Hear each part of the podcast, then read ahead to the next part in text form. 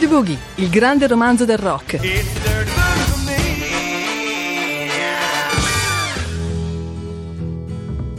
Francesco De Gregori, per brevità lo chiameremo artista, di Malcolm Pagani. E il signor Wood era un galantuomo, sempre ispirato dal sole con due pistole caricate a salve ed un canestro di parole. Con due pistole caricate a salve ed un canestro pieno di parole. E che fosse un bandito, negare non si può, però non era il solo.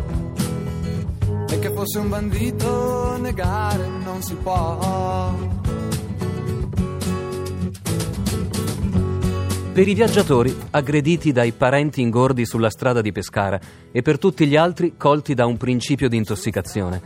Per gli smemorati, incapaci di ricordare e per quelli così abituati ai pezzi di vetro da non sentire più dolore. E scaricò le sue pistole in aria e regalò le sue parole ai sordi. E scaricò le sue pistole in aria e regalò le sue parole ai sordi. Cosa voleva dirci Francesco De Gregori?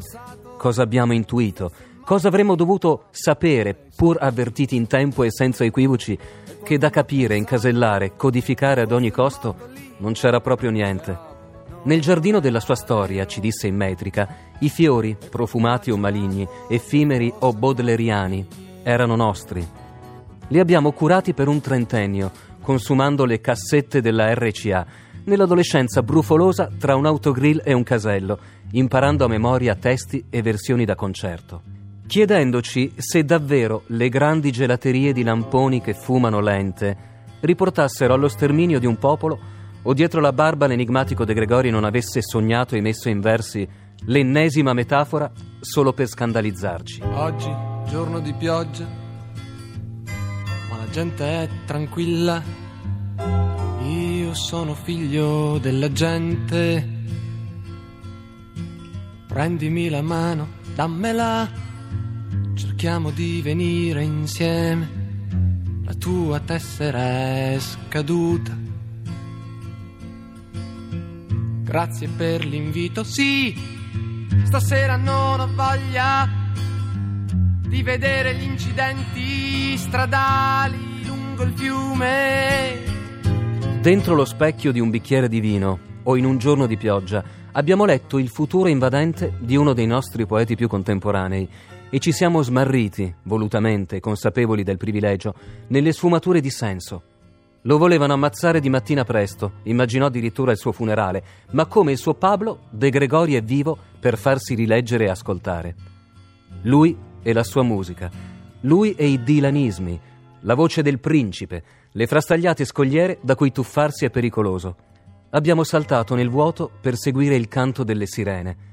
L'avevamo sentito già, ma tornavamo ancora lì, rielaborando malinconia in cui ritrovarsi. A volte potrei avermi con un fiore, a volte un fiore non ti basterà. A volte penserai di avermi chiuso in una stanza. Oltre la siepe c'era Francesco, impegnato nella difesa del proprio spazio, nell'ostinata protezione di sé da cui filtravano acquerelli profondi, contraddizioni, donne cannone e misteri in volo, giovani esploratori, stupidi tradimenti e stanze con bagno prenotate a suo nome. Lo vedi tu come bisogna fare e disfare continuamente, malamente, con amore, battere e levare.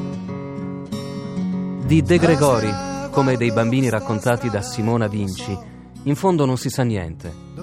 Niente di più di quanto non si possa, niente di meno di quanto non si debba. La contestazione al Palalido nel 76, il fratello Luigi, sperimentalista di Ventura, autore de Il bandito e il campione, in un mondo in cui si ruba nei supermercati e si vince di contrabbando. Lo vedi tu com'è? E prendere e lasciare inutilmente, crudelmente per amore, battere levare. L'amicizia con Dalla, quella con Caterina Bueno, Venditti e De André. De Gregori non faceva parte del club delle persone facili che non hanno dubbi mai. Li ha sempre covati guardando il corso della storia, senza nascondigli, senza passare la mano nel camminare costante in cui per esistere davvero bisogna fare e disfare. Il ragazzo ha capelli rossi ed occhi blu. Pantaloni corti ed uno strappo proprio lì. Amici nel quartiere non ne ha. E quando va a giocare, dove va? Il ragazzo sale molto spesso sopra un albero che sa. Sceglie un ramo e cerca il punto esatto dove muore la città. Oggi Francesco De Gregori ha 60 anni. Continua a comporre, a suonare, a mettere il cappello a falde larghe su spalle omologhe, perché a capire senza farsi capire e a non chiedere perché è abituato da sempre. Sa come si fa. E quando il desiderio langue, manda avanti il ragazzo che era, quello con la luce strana dentro agli occhi, che qualcuno confondeva in cattiveria. Quello che inseguiva l'amore con le ginocchia rosse a due passi dal folk studio e che oggi da passione e spiritualità non riesce proprio ad allontanarsi. Le storie di ieri e il Francesco di oggi, le pagine chiare, quelle scure. Per brevità, se ci perdona, lo chiameremo artista. Per brevità, chiamato artista, tutta una vita ad arrampicare come una scimmia sulla schiena di qualcuno, come un uccello sul filo o un ubriaco per le scale quando cade sa cadere e non si fa male o non lo fa vedere. Doppio come una medaglia, se fosse d'oro sarebbe cartone. Il cieco con la voce buona e il muto che ci vede bene.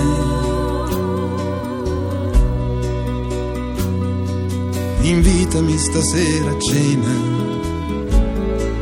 arriveremo insieme.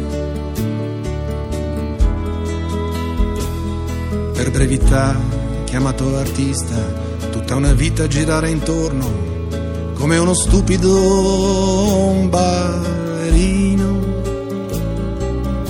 giovane illuminista o cattolico di ritorno, che insegue il mattino alla fine del giorno e dice pane al pane e al vino. Doppio come l'innocenza, se fosse Abele sarebbe Caino.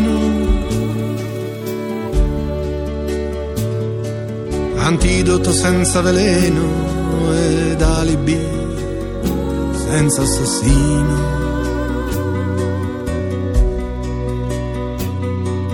Perdonami se sto lontano e cercami vicino.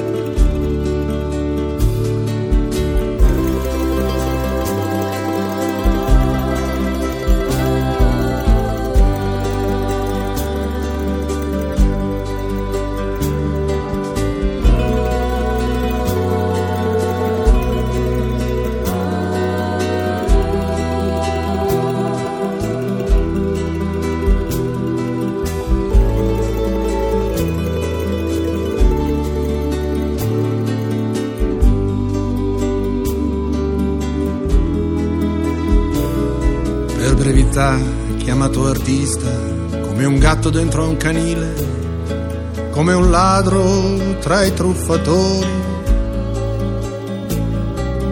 Martire da palcoscenico e vittima d'aprile che macina i cuori, che calcola i cani e dà la buonanotte ai fiori. Doppio come un doppio gioco, se fosse oggi intendeva domani. Lo zoppo che cammina dritto e il pittore senza mani.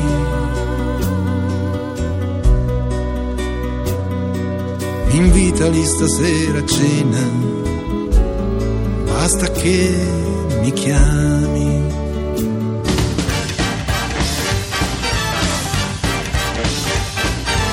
Dirty Boogie, il grande romanzo del rock, ideato da Luca Raimondo, a cura di Gerardo Panno, Lorenzo Lucidi e Rupert Bottaro, narrato da Ernesto Goio. Colleziona le puntate di Dirty Boogie, scarica i podcast dal sito radio2pod.rai.it.